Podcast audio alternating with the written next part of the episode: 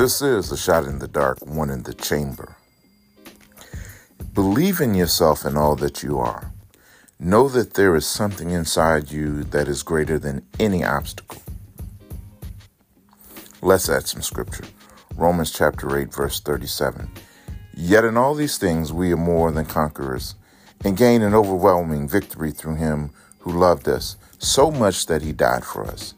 This is a shot in the dark, one in the chamber. I believe something wonderful will happen today.